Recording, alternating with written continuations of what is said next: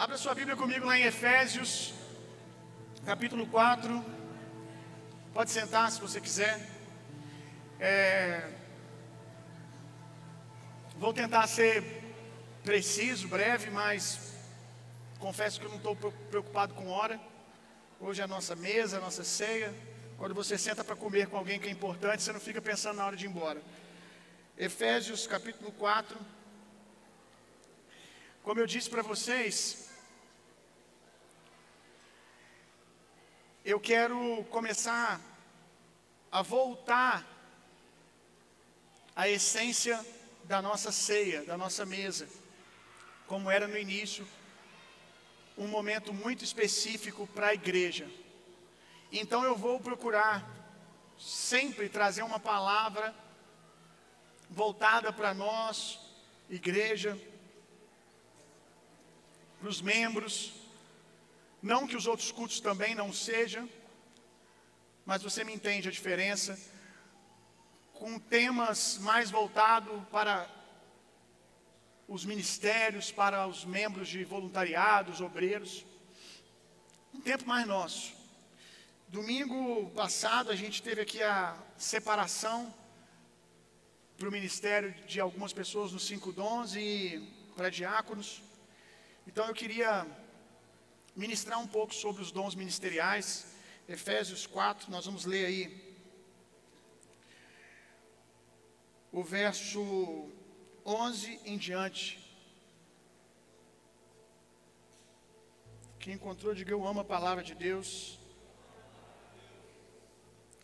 Ele mesmo concedeu uns para apóstolos, outros para profetas, outros para evangelistas, outros para pastores e mestres, com vistas ao aperfeiçoamento dos santos, para o desempenho do serviço, para a edificação do corpo de Cristo. Até quando? Até que todos cheguemos à unidade da fé e do pleno conhecimento do Filho de Deus, ao estado de pessoa madura, à medida da estatura da plenitude de Cristo. Talvez fique essa pergunta na sua mente: é, até quando os dons ficaram vigentes? Será que o dom de apóstolo, de profeta, eles estão em atuação hoje ou é uma heresia? Vamos deixar a própria palavra de Deus responder. O apóstolo Paulo, ele diz que o Senhor deu os dons, e ele também diz até quando, qual, qual é o tempo, por quanto tempo esses dons vão estar vigentes na vida da igreja. Ele responde essa pergunta que alguns fazem. Ele diz que é: até que todos cheguemos à unidade da fé e do pleno conhecimento do Filho de Deus, ao estado de pessoa madura, à medida da estatura da plenitude de Cristo. Quando que isso aqui vai acontecer, gente? Aqui não está falando de alguns, está dizendo que todos, até que todos cheguem a essa realidade descrita aqui pelo Senhor, os dons vão estar vigentes, os dons devem estar atuando na vida da igreja. E quando que isso aqui vai, vai acontecer? Quando todos nós estaremos à plena estatura de Cristo. A Bíblia diz que o Espírito foi nos dado para formar Cristo em nós. O Espírito está fazendo isso constantemente, formando Cristo em nós, através da obra do ministério, através dos cinco dons. E Ele só vai nos colocar na plena estatura de Cristo, ele só vai terminar essa obra quando Cristo voltar. Quando Jesus voltar, como diz Coríntios, Coríntios 13, nós conheceremos ao Senhor como somos plenamente conhecidos. Nós vamos conhecer o Senhor plenamente, na plenitude dos tempos. É nesse dia, quando o Senhor voltar, ou quando voltar para você, é que a obra do ministério dos cinco dons está terminada. Alguns dizem que os dons ministeriais ficaram vigentes somente no tempo, na primeira geração da igreja primitiva. E eles dizem que a prova de que os dons cessaram depois da morte dos apóstolos é o fato de, historicamente, não se encontrar relatos de profetas, de apóstolos, que são os dons que, e mestres, né, que são os três que são mais atacados, que as pessoas têm mais dificuldade de reconhecer. Primeiro que isso é uma grande inverdade. Só que infelizmente algumas pessoas já vão estudar a história buscando aquilo que querem encontrar. E aí não encontram ou fazem de bobo, fazem, vou usar um termo aqui um pouco chulo, mas você vai entender, paga de mula, né? Finge que não está vendo, porque na história, depois dos apóstolos, nós vamos ver indícios históricos de diversos apóstolos sendo levantados e edificando a igreja. Mas mesmo que, vamos supor, de que esses estudiosos estejam certos, ao dizerem que nunca depois dos apóstolos houveram apóstolos, profetas na vida da igreja, ainda assim isso não seria suficiente para abrirmos mão daquilo que está escrito. O que determina a nossa fé, a base, o fundamento da nossa fé, os próprios apóstolos disseram: ninguém coloque outro fundamento além desse, é aquilo que está escrito. O fato de não vermos manifestações, que eu já disse que é uma inverdade, mas o fato da gente não ver desses homens dizerem que não acontecem manifestações apostólicas na história, não nos respalda a não viver, pelo contrário, nos convida a provocar isso até que a gente viva. Nós vemos na história da igreja momentos que boa parte da cúpula da igreja estava apática aos moveres de cura, não crendo como Jesus ensinou como os apóstolos ensinaram sobre cura divina. Não havia grandes manifestações de cura. Períodos que não haviam grandes manifestações de batismo do Espírito Santo, embora Deus sempre teve seus remanescentes, focos. Mas na totalidade não se via isso.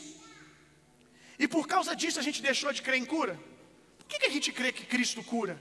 Porque está escrito. Se a geração que nos antecedeu não orar, a gente vai deixar de crer em oração? Não. Pelo contrário, nós vamos ser aqueles que invocam o nome do Senhor. Nós vamos ser aquele que quebra isso. Por que, que há uma grande resistência com os cinco dons ministeriais? Porque, como você leu aqui, eles foram dados para um objetivo. Vamos continuar. Para que não mais sejamos como crianças, arrastados pelas ondas e levados de um lado para o outro por qualquer vento de doutrina, pela artimanha das pessoas, pela astúcia com que induzem ao erro, mas sigamos a verdade em amor, cresçamos em tudo naquele que é o cabeça, Cristo, de quem todo o corpo bem ajustado e consolidado pelo auxílio de todas as juntas, segundo a justa cooperação de cada parte, efetua o seu próprio crescimento para a edificação de si mesmo em amor. Por que, que o diabo milita tanto contra alguns dos dons ministeriais? Porque se você tira um fundamento da casa, ela vai capengar. Se um arquiteto chega e fala assim: esse tipo de prédio tem que ser construído com 30 colunas, você vai lá e constrói ele com 15, porque você acha que é um bom número, que você gosta do número 15, porque essa é a sua teologia, porque você quer fazer do seu jeito, você acha mais bonito, eu não gosto de, de número, do número 30, eu não gosto de apóstolo, eu não gosto de profeta. Você é o Senhor da igreja. Mas é assim que, que alguns se comportam. Eu não vou com a cara disso. Não interessa se você vai com a cara ou não. E aí a gente tem um modelo, o arquiteto disse assim: construa a igreja em cima de cinco fundamentos a gente vai e constrói em cima de dois, em cima de três, e aí reclama porque a igreja está torta. Aí reclama porque a igreja não cresce, porque a igreja é menina. Porque em boa parte do Brasil hoje nós temos uma igreja infantil. Literalmente assim, correndo de modelo em modelo, de visão em visão. Aqui em Juiz de Fora já passou diversas ondas de visão. Ah, é visão disso. Aí um monte de igreja embarca. Agora é outro tipo de visão. E sempre tem coisas muito bíblicas, uma bênção dentro dessas visões. Acredito que foram visões dadas por Deus para esses líderes, mas porque não há fundamento apostólico, porque não há fundamento dos cinco dons, precisa ficar recebendo a visão do outro, precisa fazer do jeito que o outro faz, para poder achar um modelo para funcionar. Quando a visão já foi estabelecida. Se existe uma visão que a igreja tem que abraçar, é a visão do que está escrito. Ele deu cinco dons para a edificação do corpo de Cristo. Essa é a doutrina.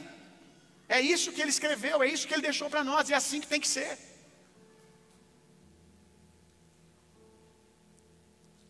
Senão nós vamos continuar tendo essa igreja imatura, capengando para um lado.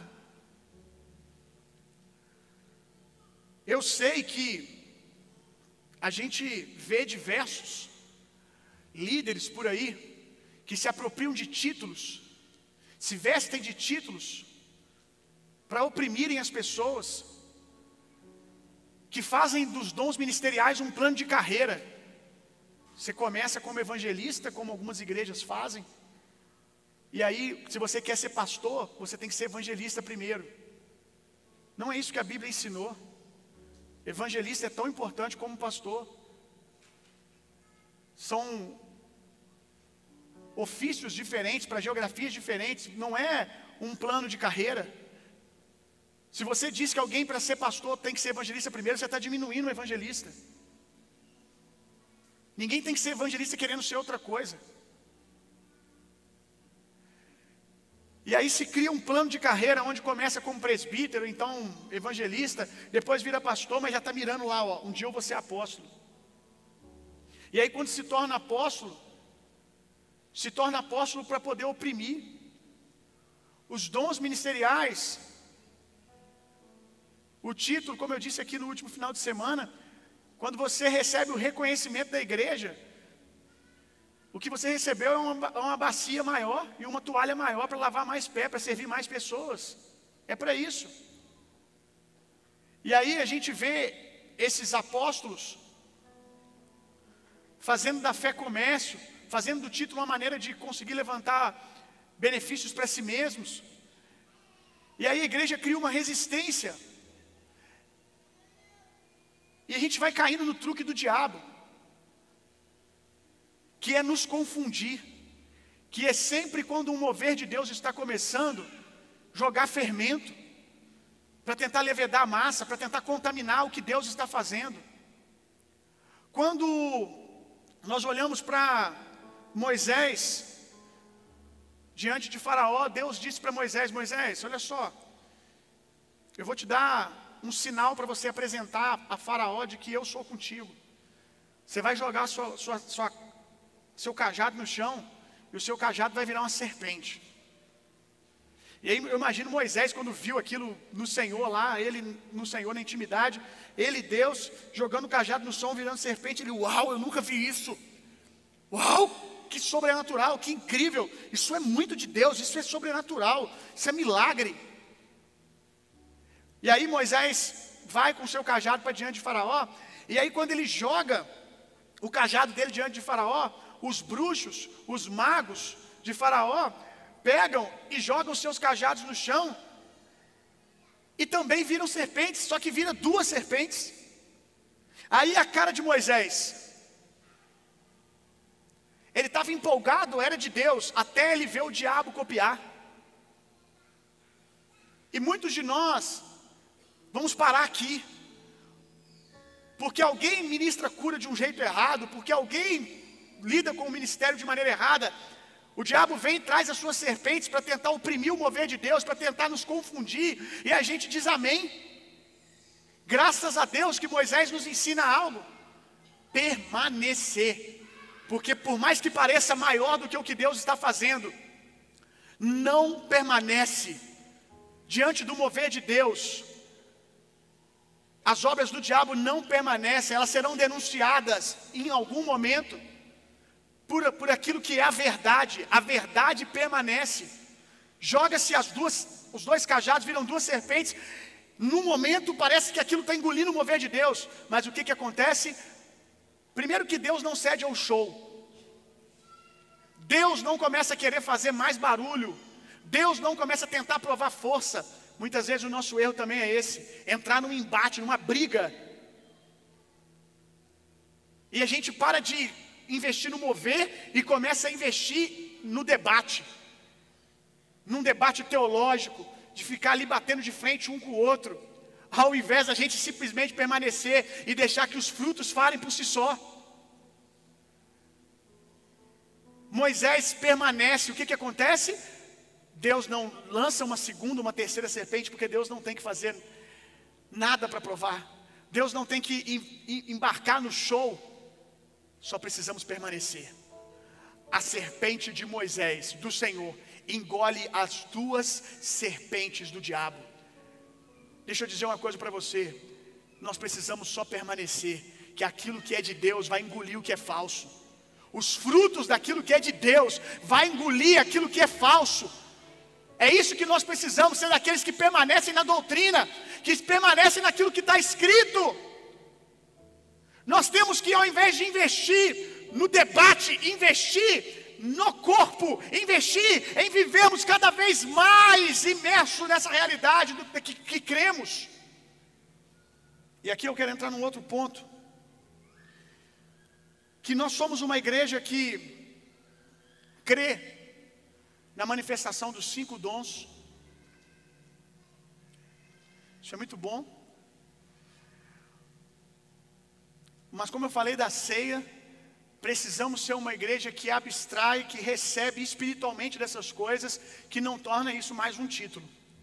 Que entende que os cinco dons, na verdade, é a própria pessoa de Cristo dividida nos ministérios. São porções de Cristo que nós podemos receber através de homens de Deus.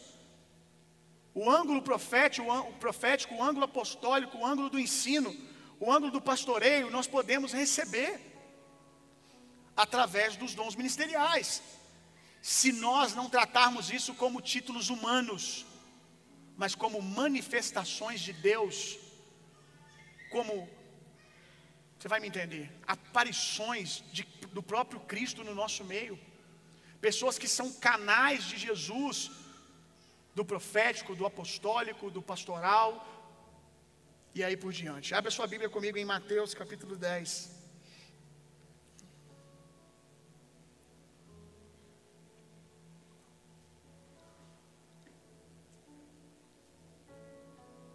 A minha ideia antes era sempre tratar coisas desse tipo nas nossas escolas, isso são coisas que nós ensinamos na nossa escola. Claro que na escola a gente tem mais tempo, aprofunda mais. Mas devido à velocidade que a igreja está crescendo, você percebe que não dá para a gente deixar para falar essas coisas só na escola. Nós precisamos ter um, um dia de culto para a gente mergulhar nessas coisas. Para que você não apenas proteja o que nós cremos, mas que você entenda o que cremos para receber. Mateus 10, verso 40 e 41. Quero falar do nível que nós precisamos entrar. Nós precisamos entrar nesse nível aqui como igreja, uma vez que já temos essa fé. Quem vos recebe, a mim mesmo recebe. E quem recebe a minha pessoa, recebe aquele que me enviou. Quem recebe, preste atenção nisso aqui.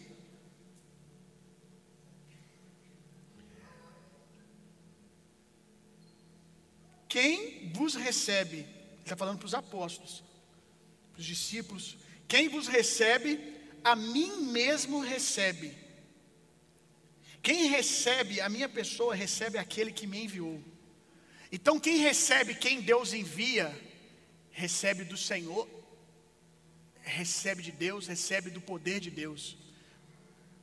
Quem recebe um profeta, olha isso aqui. Quem recebe um profeta por reconhecê-lo, reconhecendo como profeta, isso aqui está ensinando algo para nós. Quem recebe devidamente como tem que ser. Estou traduzindo para você. Quem recebe devidamente como tem que ser. Quem recebe o profeta como profeta, receberá a recompensa de profeta receberá o galardão, aquilo que aquela pessoa carrega, o, que o favor que aquela pessoa tem de Deus. Quem recebe o justo por suas qualidades de justiça, receberá a recompensa de justo. O profeta aqui, eu fiz questão de ler o verso seguinte, porque ele vai falar do justo. O profeta aqui, irmão, é só um exemplo que ele está dando. Porque ele nem está falando exclusivamente para profetas, ele está falando para os discípulos, que na maioria eram apóstolos. Os dois eram apóstolos. Ele está dando um exemplo.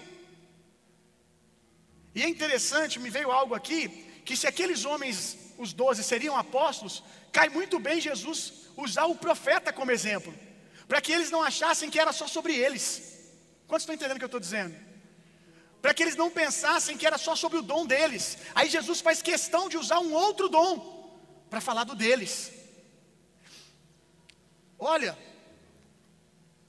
dos dons, uma curiosidade para você, dos dons ministeriais, se o que você quer é base bíblica para poder honrar, para poder crer nos dons ministeriais, para poder receber dos dons ministeriais,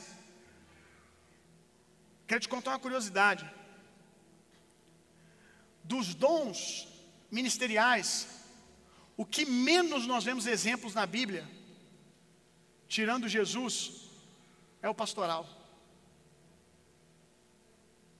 Nós temos mais base bíblica na, na nova aliança para profetas, nós vemos mais pessoas sendo chamadas de profetas, mais pessoas sendo chamadas de evangelista, mais pessoas sendo chamadas de apóstolos do que pessoas sendo chamadas de pastor.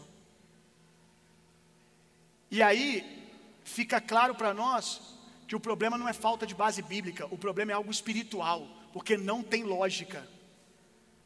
Você não vai ver ninguém sendo chamado de pastor. Você vai ver o termo bispo, você vai ver o termo presbítero, mas você não vai ver a palavra pastor sendo dita a ninguém senão a Cristo.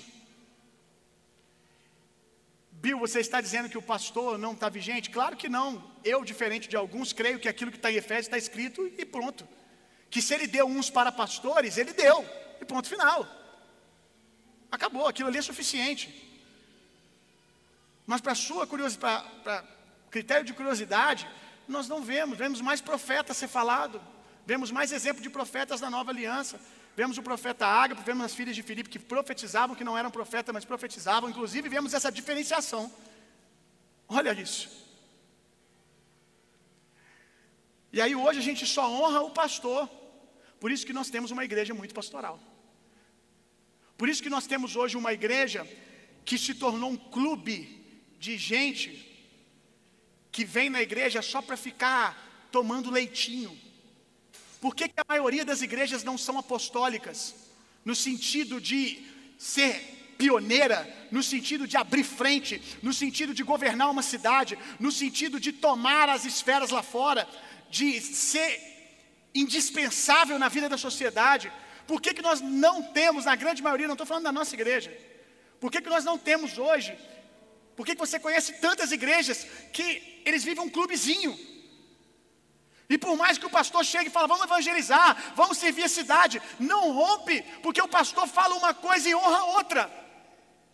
A liderança da igreja fala uma coisa e honra outra. Honra só um dom. Só crê no pastoral. Por que, que nós temos igrejas que são extremamente evangelísticas? Pastorais, muita gente sendo salva e o povo vai sendo salvo e fica ali, mas falta poder falta discernimento espiritual, falta o óleo, falta visão, falta discernimento de espírito. É uma igreja que a palavra é boa, mas é seca, porque rejeita o profético. Podem até falar dos profetas da velha aliança, mas não reconhece o Cristo que é profeta no nosso meio através de irmãos. E aí, porque você não crê no dom, você não recebe os profetas na pessoa de profeta. Consequentemente, foi você que leu, você rejeita o Cristo que é profeta. Quantos estão entendendo o que eu estou dizendo? Não estou forçando o texto, o texto diz que aquele que me recebe, que recebe quem eu envio como profeta, recebe de mim. recebe o galardão como profeta, recebe a unção do profeta.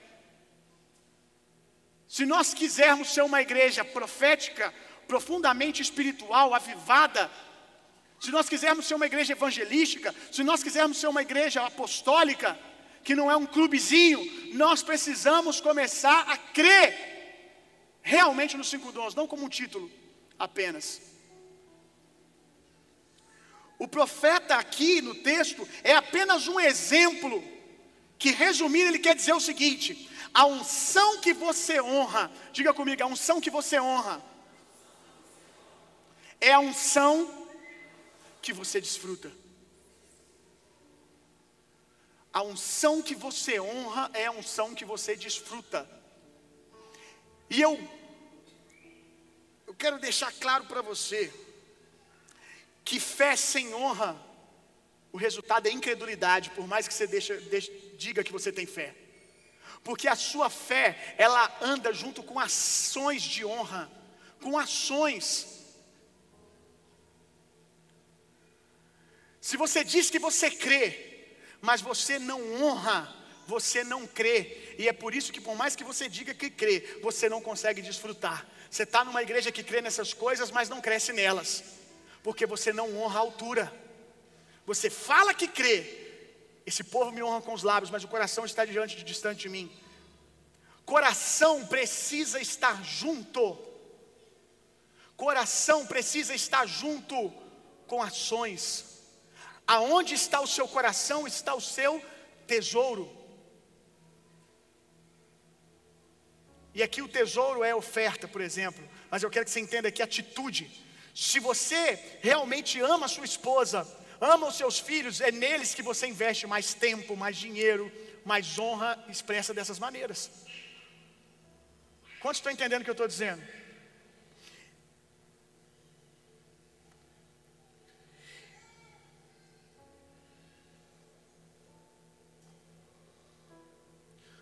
Na boca você diz que crê, mas na prática você não manifesta isso.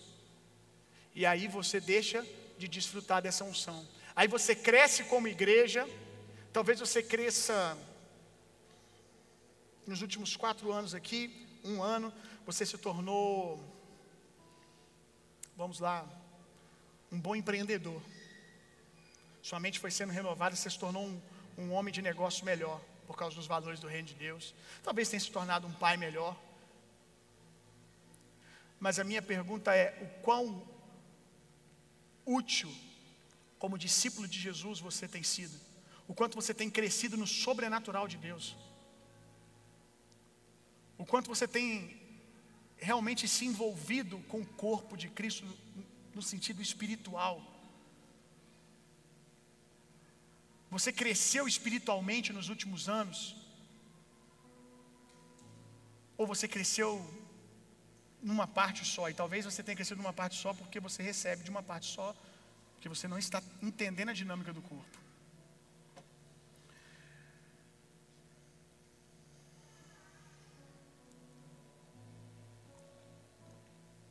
E eu quero te ensinar algumas coisas. E como Jesus disse: honre o profeta, mas logo depois ele diz: honre o justo. Eu quero que você ouça o que eu estou dizendo, mas não pensando só nos cinco dons, pensando na cultura da honra para tudo, para sua família, para o seu líder de ministério, para o seu companheiro de ministério, para os pequeninos que chegam, porque ele vai dizer aquele que honra o pequenino, nesse mesmo texto, para os novos convertidos. Eu quero que você ouça e aprenda sobre cultura de honra, não só sobre o que você vai fazer relacionado aos dons ministeriais.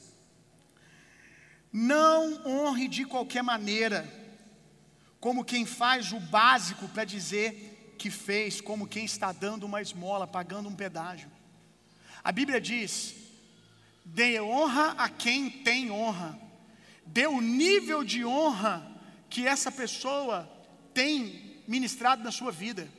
Devolva a altura daquilo que você tem recebido. Porque isso diz o quanto você tem compreendido do que você tem recebido.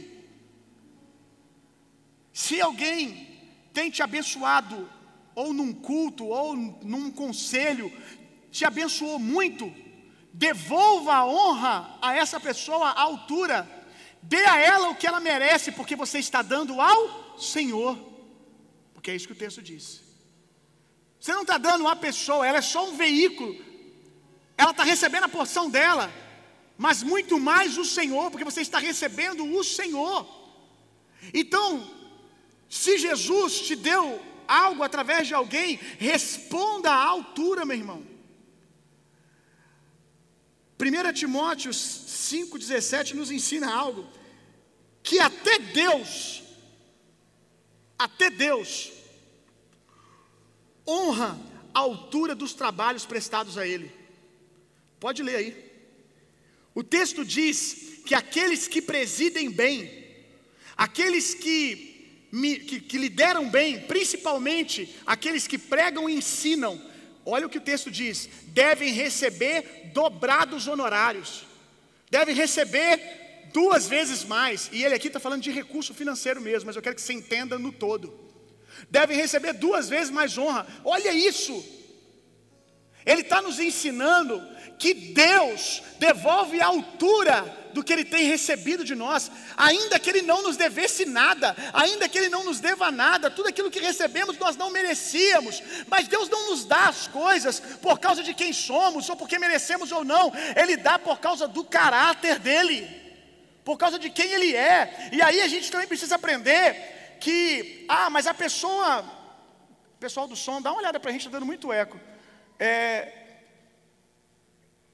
ele nos ensina que, independente da maneira que a pessoa recebe, de quem, melhor dizendo, quem é a pessoa, ah, mas ela pode não ter maturidade para receber esse meu carinho, para receber a minha honra de talvez orar por ela, ministrar na vida dela, preparou um presente. Meu irmão, não tem nada a ver com o outro, tem a ver com você. Faça porque você está fazendo a Jesus. Vou falar sobre isso aqui daqui a pouco, sobre ah, suas preocupações quanto à pessoa. Faça porque você está reconhecendo que quem fez foi Jesus.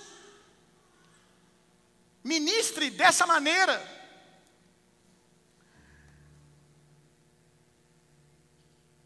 Faça o máximo à altura do que você recebeu, o quanto for possível. Por quê? Se você recebeu muito, honre muito. Agora, Bill, eu não posso. Deixa eu dizer uma coisa para você, irmão. Para de pensar que a única maneira de honrar alguém é dinheiro. Dinheiro é uma forma, mas existe muitas outras. Seja criativo. Você pode honrar orando por essa pessoa. Você pode honrar com palavras. Você pode honrar com um presente. Aonde falta dinheiro tem que sobrar criatividade. Você pode preparar um presente para o seu líder, uma caixa de bombom que custa cinco reais.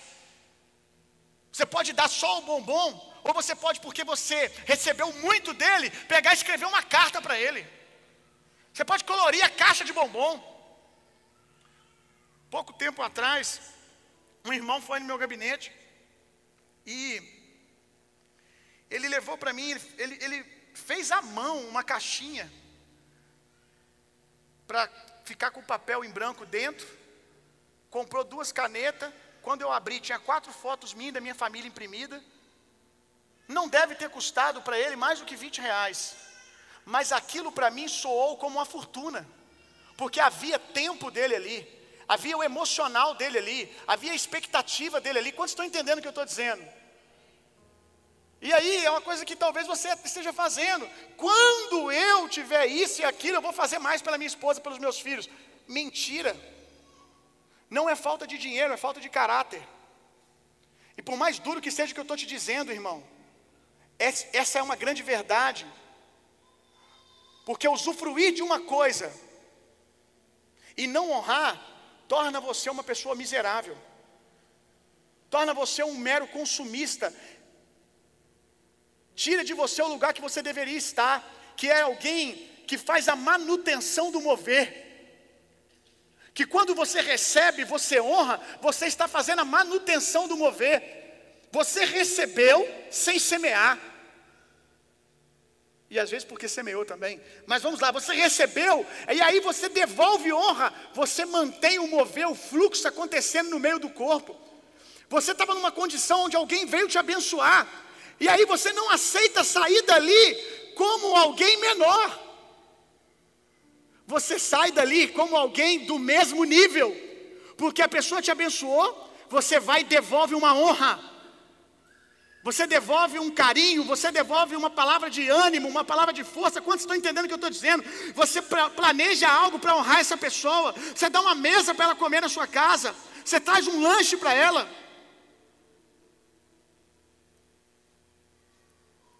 Você está fazendo a manutenção do mover. Irmão, você não nasceu nessa igreja para ser um consumista. É normal você chegar aqui numa condição de doença, como todos nós chegamos ao Senhor, aonde a gente não tem força para nada, a gente só tem força para levantar a mão assim e ficar recebendo. Tem um tempo determinado que isso é saudável, mas chega uma hora que, se você não vira a chave, isso começa a denunciar um egoísmo, uma falta de caráter da sua parte. Isso começa a dizer que você é alguém que só quer como diz a, a, a, minha mãe, vem a nós, vosso reino nada. Quem é que a mãe ou a avó já falou isso? Só que, ó, dá, dá, dá, dá, dá, dá, dá, dá, dá, dá. Que isso, irmão? Você é menos filho de Deus, menos afortunado, menos generoso do que quem está aqui em cima ou de quem ministrou na sua vida, seja lá na porta. Acho que não. Eu acho que o tempo que você está aqui já deu para você perceber que você é sacerdote, que você é filho, que você está no mesmo nível de justo que os demais irmãos. Então se comporte assim, se comporte como um nobre irmão. Se você já reconheceu que você é um nobre, se comporte como um nobre. Quando vier nobreza na sua direção, devolva a nobreza. Se um rei é honrado, ele pode não devolver a mesma coisa, mas ele vai dizer: janta comigo essa noite.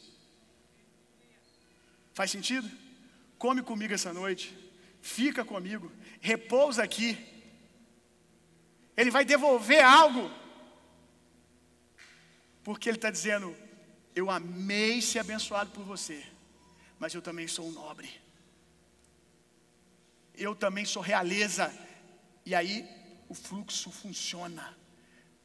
Uma coisa que eu falo muito com quem chega aqui e diz: Bill, o que, que eu faço para agradecer tudo que essa casa fez por mim, o que essa igreja fez por mim?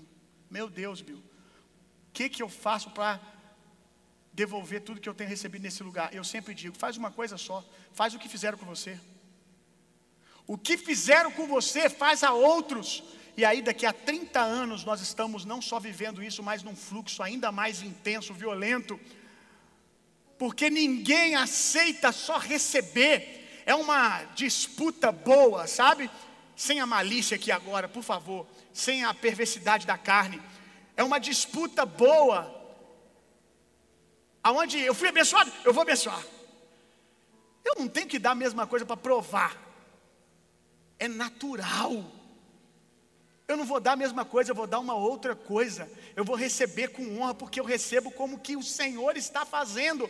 Isso faz que a gente honre todo o mover de Deus nessa casa. Nem sempre, na verdade, nem sempre não. O tempo todo, o mover de Deus não está acontecendo a partir de mim. Ele está acontecendo a partir do corpo, de cada líder, de cada obreiro, de cada voluntário. Quando você honra o seu líder, você está honrando ao Senhor. Quando você honra quem te recebe na porta. Olha, irmão, aonde falta honra, sobra desculpa. Graças a Deus, vou dar um exemplo aqui pelo Pix, que hoje te permite transferir um real para alguém. Talvez quando você chegou aqui, o irmão da portaria foi decisivo para você. Foi decisivo a maneira que ele te olhou, a maneira que ele te deu uma palavra, às vezes o sorriso dele. O problema de você não honrar esse irmão é que ele não sabe disso e talvez ele não, uma, em algum momento, ele entre em um lugar que ele precisava disso para permanecer. Quantos estão entendendo o que eu estou dizendo? Do outro lado, não façamos nada esperando, porque a honra não deve ser cobrada. Mas agora eu estou ensinando para você, irmão, nós sabemos que uma, uma atitude de honra nos fortalece de uma maneira absurda, quando nós somos amados através de alguém. os líderes, o voluntário que está lá na porta precisa disso. Quantas vezes ele vem pegar essa placa aqui, desanimado, com a família toda destroçada, passando problema dentro de casa, e disse: Hoje eu vou lá. E meteu um sorriso no rosto, porque você não tinha nada a ver com isso. E porque aquilo que Jesus queria fazer, aquilo que. Desliga, por favor, gente. Aquilo que Jesus queria fazer, ele não podia impedir, ele não podia deixar de fazer. Quantos estão entendendo o que eu estou dizendo? E aí ele meteu um sorriso no rosto, mas ele não sabe até hoje que ele foi Jesus.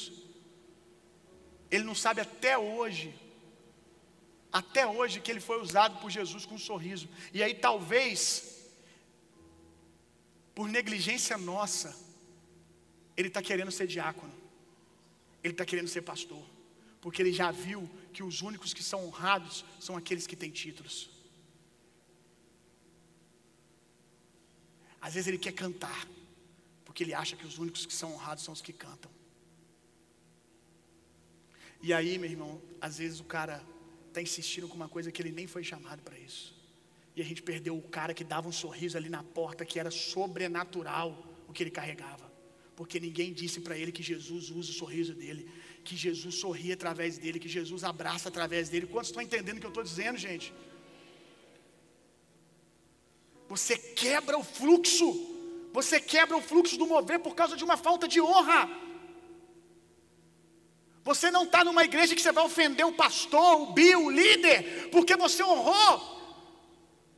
Ah, fulano honrou mais o discipulador dele, mas se é o discipulador dele que tem comprado as brigas, que tem estado do lado dele, e aí se honrou mais ele, é porque esse discipulador tem sido mais Jesus na vida dele do que eu. E tudo bem, glória a Deus por isso.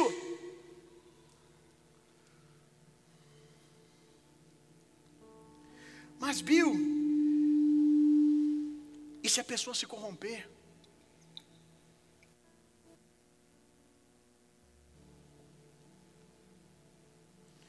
Que, ela vai pensar de mim?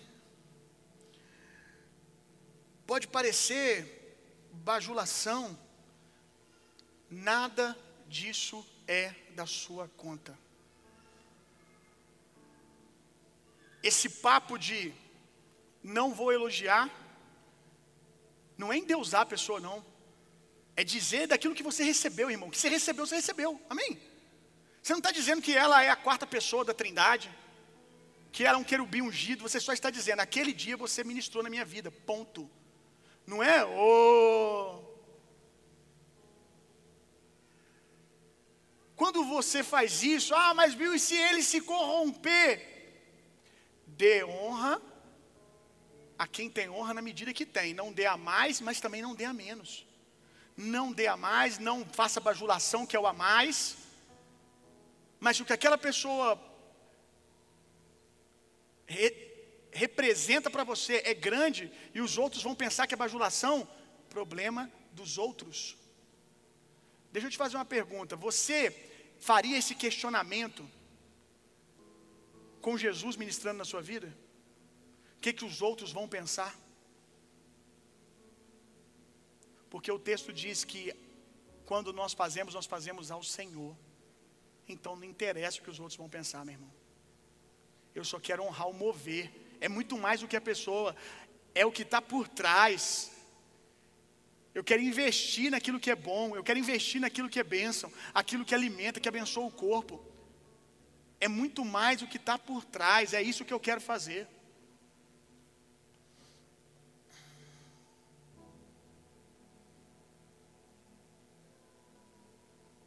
Aí talvez você diga, Bill, mas não é Jesus. Está aí a resposta. O seu questionamento é a resposta do porquê você não recebe algumas coisas. Porque não é Jesus e é. É isso que o texto está nos dizendo. É e não é. Não é Jesus para receber a sua idolatria. Não é Jesus para você deixar governar a sua vida a partir daquele dia para sempre, a pessoa virar um profeta que te guia em tudo. É Jesus no céu e a pessoa na terra, mas é Jesus naquele momento específico que ministrou na sua vida. E quando você diz, não vou fazer porque é homem, você está deixando de dar a Jesus e a você, que eu espero que você esteja entendendo isso, a você a oportunidade de receber na profundidade aquilo que Deus está fazendo. Jesus não pode fazer muitos milagres na sua cidade natal, e o texto mostra para nós como. O porquê, aliás, Jesus não pôde fazer. Diz o texto que Jesus não pôde realizar muitas curas, Jesus não pôde fazer muitos milagres, sabe por quê? Porque as pessoas olhavam para Jesus e diziam assim: Ah, é o filho do carpinteiro, ah lá, cresceu com a gente. Nós precisamos ter um ambiente aqui, onde os líderes não precisam se vestir de uma capa religiosa sacerdotal com 12 pedras no peito para poder ser visto como líder. Nós precisamos ter um equilíbrio aqui, que os nossos líderes podem ser gente. Quem convive comigo sabe como é que eu sou pode ser gente, andar no meio do povo, pode brincar, pode se divertir, pode passar no ponto da brincadeira e pedir desculpa. Líder pode ser gente. Líder precisa ter isso aqui também, um ambiente para os seus filhos crescerem. Para poder chamar a atenção do filho, você, ah, eu acho que poderia ser. Deixa o cara ser gente. Nós precisamos desse ambiente que o líder brinca com você, que o líder tem intimidade com você, mas que do outro lado você não rouba dele o que lhe é devido. Porque muitas vezes a igreja, parte dela é culpada. Tem parte de culpa, porque o cara também tem. Porque, como eu disse, você não deve fazer nada esperando nada. O que você faz, você faz ao Senhor. Quem faz, faz ao Senhor. Não para receber honra de homens. Mas a igreja tem uma parcela de culpa. Porque se o cara não se fechar, se o cara não tiver uma cara de líder, pelo menos que as pessoas desenharam, um semblante de líder, cara fechada, chega aí, Pai Senhor. E não pode andar no meio do povo nunca. Não pode sentar na mesa, não pode jogar um videogame na mesa, na, lá na mesa lá, e as mesas que tem videogame aí, glória a Deus, aleluia, que Deus deu um videogame para cada mesa dessa igreja, amém. Que é uma bênção, ter uma bolinha, ter alguma coisa, um totó para brincar depois. E aí o líder não pode brincar, o líder não pode torcer para um time de futebol, o líder não pode nada. Quantos estão entendendo o que eu estou dizendo, gente? E aí o cara precisa começar a andar com a roupa com 12 pedras no peito, para você não deixar de receber. Porque eu não sei o que é pior. Ele tem que fazer isso, ou se ele não fizer, você não vê ele como homem de Deus, você não vê os líderes como homens de Deus, consequentemente o mover de Deus para. Porque Paulo, ele vai dizer, vocês precisam me receber como apóstolos, como apóstolo. Ele vai fazer a defesa do ministério dele em um determinado momento, porque as pessoas estavam tratando ele como qualquer um. Por quê? Porque ele fazia questão de ser gente. Mas num outro momento ele tem que fazer a defesa do ministério dele, de que ele era um, um, apóstolo levantado por Deus, de que ele tinha credenciais de apóstolo. Ele tem que ficar se gloriando, batendo no peito, não por causa dele, mas por causa dos outros. Porque se a igreja começa a tratar líderes como pessoas comuns, você vai receber no máximo uma palavra de um coach, de um psicólogo, que são uma bênção, tem o seu lugar. Homens cheios do Espírito Santo como psicólogo, aleluia. Mas deixa eu dizer uma coisa para você. Nós não podemos nos tornar aqui homens que têm uma boa palavra, uma boa oratória, que falam umas frases bonitinhas para você. Você tem que receber o que sai daqui como palavra de Deus, que sai da boca de Deus.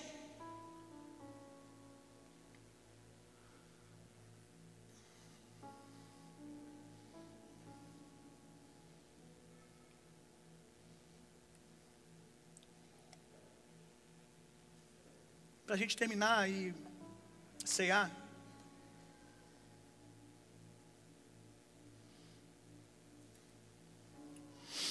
Nem todos são chamados para ser apóstolos, nem todos são chamados para ser profetas, nem todos são chamados para ser mestres, nem todos são chamados para ser evangelista, mas todos deveriam ser apostólicos, todos deveriam ser proféticos, todos deveriam ser evangelísticos, todos deveriam ser pastorais, todos deveriam ser mestres no ensino. E como que a gente vai ser isso? Quando vocês começarem a honrar essas coisas.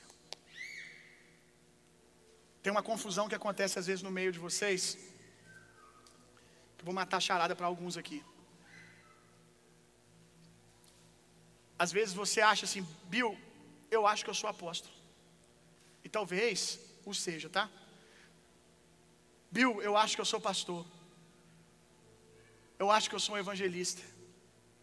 E muitas vezes, no ofício não é. Mas é que a pessoa está honrando o que Deus está fazendo, e aí ela flui no apostólico. Ela se torna um apóstolo, ela se torna uma pessoa pioneira, ousada, que abre caminhos, que vai à frente nos seus negócios. Na área da saúde, na área que ela trabalha, no bairro. Nós vamos ver irmãos que no ofício não são pastores, no ofício são médicos. Presta atenção nisso aqui. No ofício são médicos, são chamados para ser médicos.